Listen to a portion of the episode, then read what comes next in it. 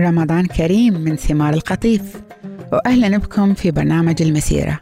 بنتعرف في مسيرتنا على قصة الله مع البشر من بدء الخليقة لحد ما تحقق وعد الله لنجاة البشر من خلال المسيح.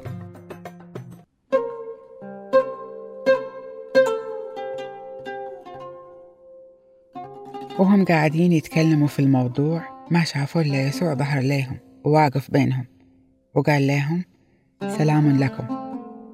ومن خلعتهم وخوفهم فكروا إنهم شايفين شبح وقال لهم يسوع وش فيكم متبهدلين؟ الهوى زادت الشكوك في قلوبكم. شوفوا إيدي ورجولي هدانا أنا هني بنفسي. المسوني وتأكدوا الشبح ما فيه لحم وعظم زي ما هدا انتون شايفين. وهو قاعد يقول لهم هالكلام راواهم إيده ورجوله وهم من الفرحة بعدهم مو قادرين يصدقوا وكانوا مرة مستغربين. وقال لهم عندكم هني شي أكلة؟ قام أعطوه شوية سمك مشوي. وأخذه قدامهم وأكله. وبعدين قال لهم هديها كلمتي اللي قلتها لكم يوم كنت إياكم. أن لابد يتم كل شيء انكتب عني في شريعة موسى وكتب الأنبياء والمزامير. وبعدين نور بصيرتهم عشان يفهموا الكتب وقال كذي مكتوب. وكذي كان لابد من أن المسيح يعاني من الألم. وفي ثالث يوم يقوم من الأموات. وباسمه تصير بشارة التوبة وغفران الخطايا لكل شعوب الأرض ابتداء من أورشليم. هذا أنتم شاهدين على كل شي صار. وهذا أنا برسل لكم إلا وعد بأبوي السماوي.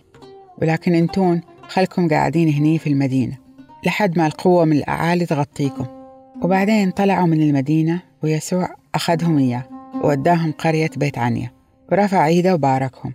وهو بعد هو قاعد يباركهم تباعد عنهم وانرفع للسماء. وقاموا وهم سجدوا له وبعدين رجعوا إلى أورشليم وهم طايرين من الفرح وصاروا يروحوا يزوروا الهيكل باستمرار ويقعدوا هناك يسبحوا الله ويحمدوا.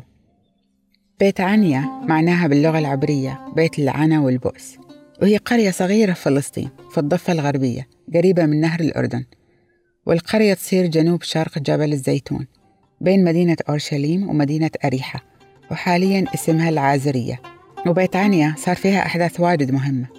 على أيام المسيح. وهي المدينة اللي صعد منها يسوع للسماء.